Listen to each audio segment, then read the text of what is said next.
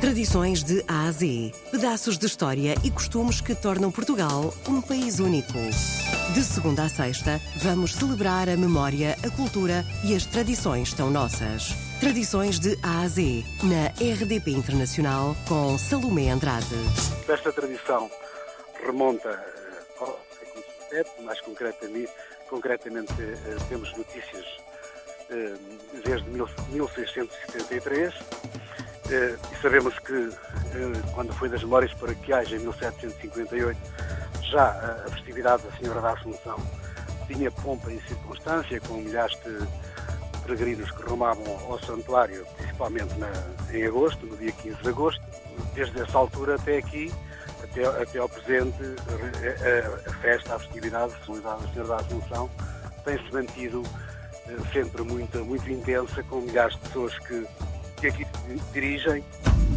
Tradições de Ásia. Esse santuário, tal qual, tal qual ele existe, não, porque ele foi sofrendo evoluções ao longo, ao longo dos tempos, não é? Mas o que nós sabemos é que eh, em, mil, eh, em 1673 já se comemorava, já havia a devoção à Senhora da Assunção aqui neste santuário.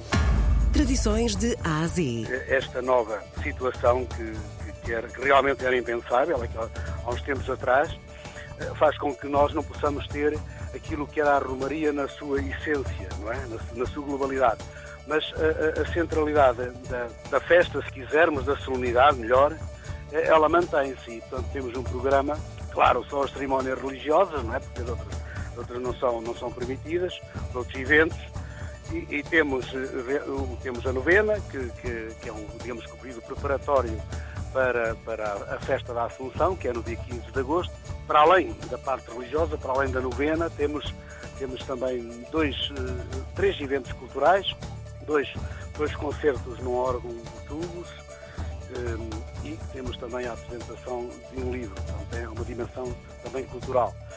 Claro, cumprindo todas as regras da Direção-Geral de Saúde, nem poderia ser de, outra forma. Mas o dia principal é indiscutivelmente o dia 15 de agosto, em que eh, temos eh, duas celebrações, uma eh, às 10h30 da, da, manhã, em que temos a presença da RTP1 e a RTP Internacional que transmitem a, a missa para, para Portugal e para o mundo, naturalmente.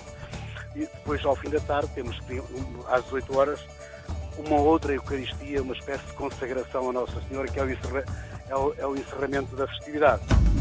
Tradições de Ásia. Estamos a falar de uma, de uma romaria que, em condições normais, tem sempre, no mínimo, 15 a 20 mil pessoas. Portanto, uh, tem muita gente, não é? Claro que este ano terá 4, 5 mil pessoas, não terá mais, mas, mas uh, em épocas normais é isso que tem. O Santuário de Nossa Senhora da Assunção, em Vila Flor, vai levar a efeito um conjunto de eventos e cerimónias a fim de comemorar a Assunção da Nossa Senhora.